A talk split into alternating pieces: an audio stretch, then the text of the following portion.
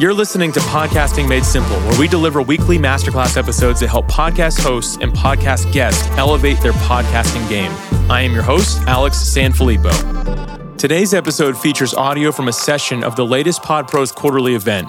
To learn more about the speaker in this episode, along with other helpful resources, including the video version of this episode and links to attend next quarter's event, please visit podpros.com slash 195. And now, please enjoy today's episode.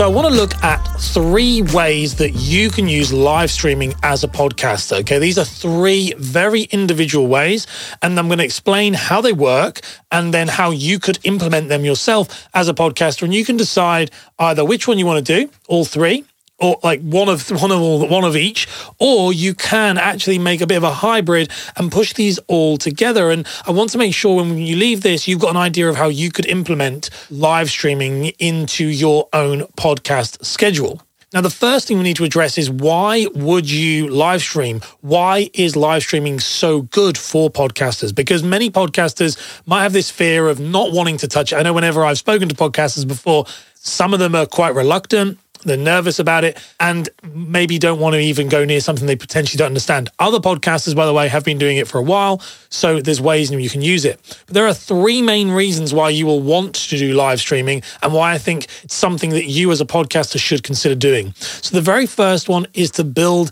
a community. So the problem we do have as podcasters, how many times we are constantly creating this content and we can feel like we are talking into a void with nothing back. You know, there's nobody there. So building a community around your podcast, it, the live streaming allows you to do this. It allows you to really create a group of people, a tribe of people around you who get to tune into you each week, for example. That's one reason. Another reason is discoverability. How many times do we hear this as a podcaster that discovery and discoverability of a show is a problem? Live streaming can help with this because it can create more touch points for your show and increase the chance of someone actually finding it.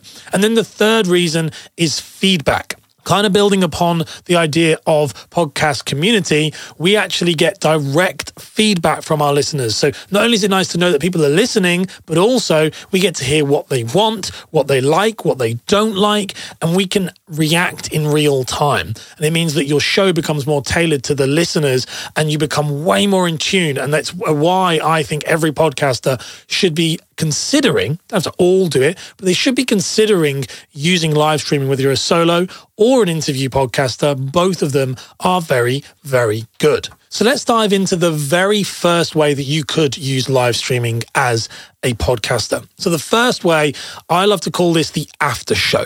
So the after show is a very much similar to a, a review and an unpacking of what the podcast has been. So let me give you an example of how an after show would, would work. You are going to, if you release an episode every single Monday, for example, once a week, you would have a live show potentially on a Friday that would break down that show in more detail. This is really, really good if you, this gives people, it's a bit like a book club, to be completely honest. Remember like the book clubs where you can sit down and talk about what you liked about the book, what you disliked. So you can have this after show. This is really great for people who are podcast hosts with guests, but then want to give their potential take on what the guest said. So if you're trying to position yourself as an expert still, but you have guests on your show, you can talk about some of the learning points you took from the guest, the stuff you really liked. You could also, which is great with this, you can also bring that guest back on if they wanted to. I know with this, some of the interview shows I do, I might interview a guest and that show might not come out for eight weeks, nine weeks sometimes. One of my shows is literally like six months in advance. So having an after show and saying, look, uh, the show that you've recorded has come out. Here's a here it is. Would you like to come back on and do a live? I do this live after show. Would you like to come on and answer questions from the audience and have that kind of feedback and, and get more involved and dive into certain topics? This is a great way of using it and, and using live streaming as that way. Another thing you can do and I really love this one in this after show, is you can actually bring listeners into the live stream. So if you're using certain software, and there's tons out there that are very simple, you can bring community members, either if they're within a paid membership or a closed membership, whatever it may be, they can come up and they can be kind of guests on the after show. They're these, you know, these mini extra, like these extra show people get. It's very, very good. And it creates incredible um, kind of cohesive experience for you and your listeners. They feel like they're contributing to the show. And it is by far really great for discovery because they will share with their friends and they will show more and more people. So this after show approach is so useful and so valuable. And just doing it once a week within a maybe three to four days after your show airs, and it allows people to, like I said, come share their thoughts, share their opinions, and then from there, they're then excited. You can also queue up the next episode and make sure they're ready to listen to that one too. Now, the next way you could use live streaming, and like I said, bear in mind you can make a mixture of all of these. I'm just giving you three kind of ways in which you could do it. The next one is what you call an idea farm. So, if you are like me and are always looking for new episode ideas, new potential guests, new potential um, avenues to explore as a podcaster, then an idea farm as a live stream is a great way to do this. Now, how you would do this is you are effectively heavily leaning on Q&A. So you would do a once a week Q&A into a closed group or into a YouTube channel, wherever you decide to put it, YouTube, LinkedIn, Facebook, wherever you want. But you will put this live Q&A. I like to call mine my power hour.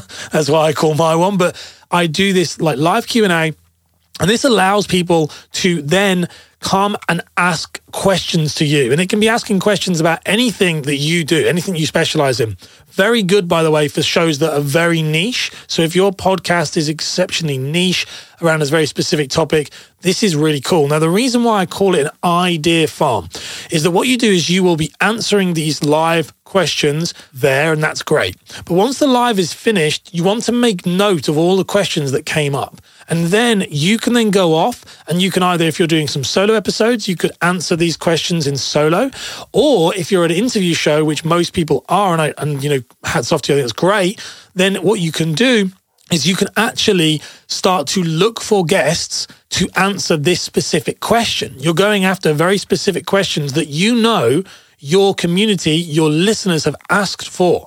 So now what's happening is you're creating episodes and curating guests for your listeners, which again creates this amazing, cohesive experience that most people massively overlook. And I think that's like I say, what podcasts lack is this back and forth. So incorporating a live stream element to it is great. So I really love this idea farm.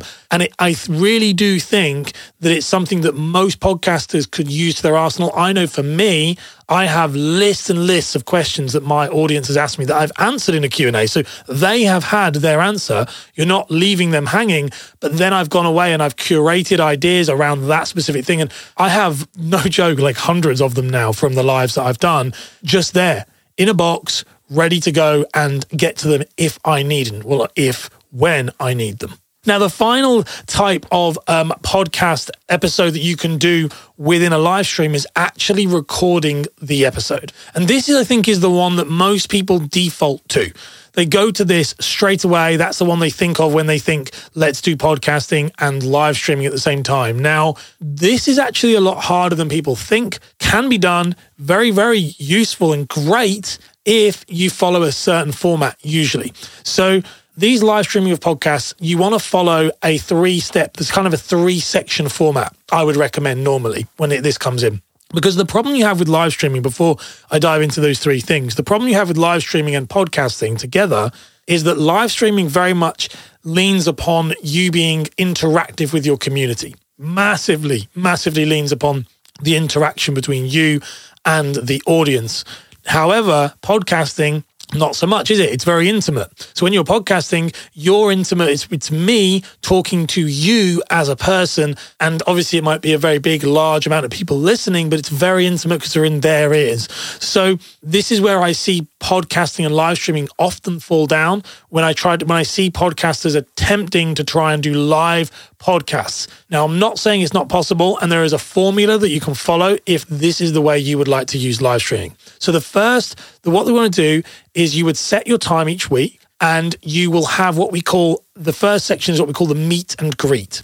This is when the podcast will go live, and you would go live and you would say, well, you know, hope everyone is okay, and you'd, you'd welcome people in, and you'd have a chat. And if the guest is there, by the way, you might have a chat with the guest and whatever. You might, when this will take maybe five, ten minutes. What this does is it allows you to really interact with your community who have turned up. They're there. They're excited. It's pre-show. I like to call it the pre-show, and it is. It's like a pre-show meet and greet. You're having a chat. You're catching up you're you know you're just really creating that kind of cohesive experience with you and your listeners. And then so you're fully engaged with them. And you can have the guest in there if you wanted to at that point or sometimes you might have the guest outside sat in the green room just saying look i'm going to be live for about five ten minutes chatting and then i'm going to bring you in. What you then do is you or you can bring them in straight away and i think that's quite cool as well. It's however you feel comfortable with it what you would then do is you will then move into the section, section two, which is the podcast episode recording. Now, this section is where you are going to record the podcast. Now, this is really important to have no engagement with the audience, unless that is part of the show, but very difficult to do. But normally, no engagement with the audience.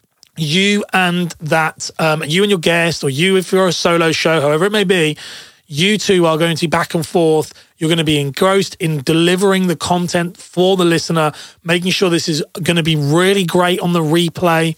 All of that has to be thought about. And you effectively leave these people to watch. And they're getting chance now. What the, what where the enticing thing for this is that these your listeners, your hardcore fans, have got access to recordings, like literally live recording of this show. They get first access, and they will turn up. You do this consistently and they will show up.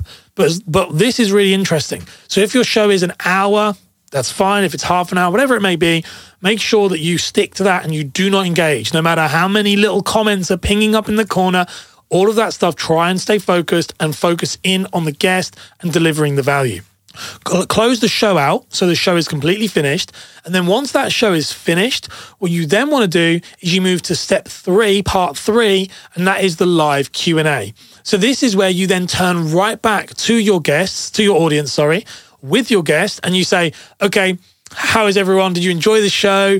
This is what it is. And then you go back into that chat and you will scroll through that chat and answer any questions that people may have while that chat is live. So while that podcast is going, they will be adding their questions and then you can answer them and you can answer them with the guest. This is amazing because it creates again all of it in one place. It allows your hardcore listeners to really get interactive interactivity with your guests, but also allows you to um, kind of don't like the word, but it is like kill two birds with one stone. I don't really like that as a vegan, but yeah, like effectively, you're you're able to do a lot more things in one place. Does require a bit of prep, does require a bit of training of your listeners, but when done correctly and when done over a long period of time, and they start to understand this is the format, you will really see and reap the rewards. Now, when it comes to your podcast, then what you would want to do is go in and clip where the episode starts. So you get rid of all of the pre-show and you would get rid of all of the q&a and you're left in the middle with this really great podcast that you've recorded. Now you can then edit it up if you wanted to and do all of that stuff but you're left with a pre a recording and it will probably it will be video based as well. So that recording if it's live on youtube it can stay on youtube but you could also upload the full live video, the full video as just the episode to YouTube as well if you wanted. So there's a lot of things you could do with the with this live and live recording a podcast. So why should you podcast and live stream at the same time? And why should you be live streaming as a podcaster? Well, it goes right back to what I said at the beginning. You want to build a community, you want to increase your discoverability, and you want to get that feedback from your listeners so you can create the best show and you can change and modify yourself in real time. So you can choose any one of these three.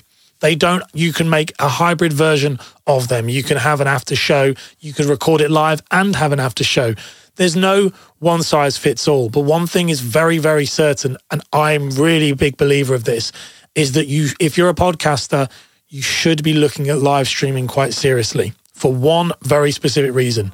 Make sure that you give your listeners the access that they are wanting. They are craving it. They want to be able to support you, talk to you, and be able to have their voice heard within the shows they love. And when you do this, you are giving them exactly what they want. Thank you for listening to this episode of Podcasting Made Simple. If you enjoyed what you just heard, please share a screenshot or picture of yourself listening to it on social media. Be sure to tag us so we can follow you and also reshare it. Additionally, if you know someone who would benefit from listening to this as well, please send it their way. For show notes and resources from this episode, please visit podpros.com slash 195. Thank you again for listening, and I'm looking forward to bringing you another masterclass episode next week.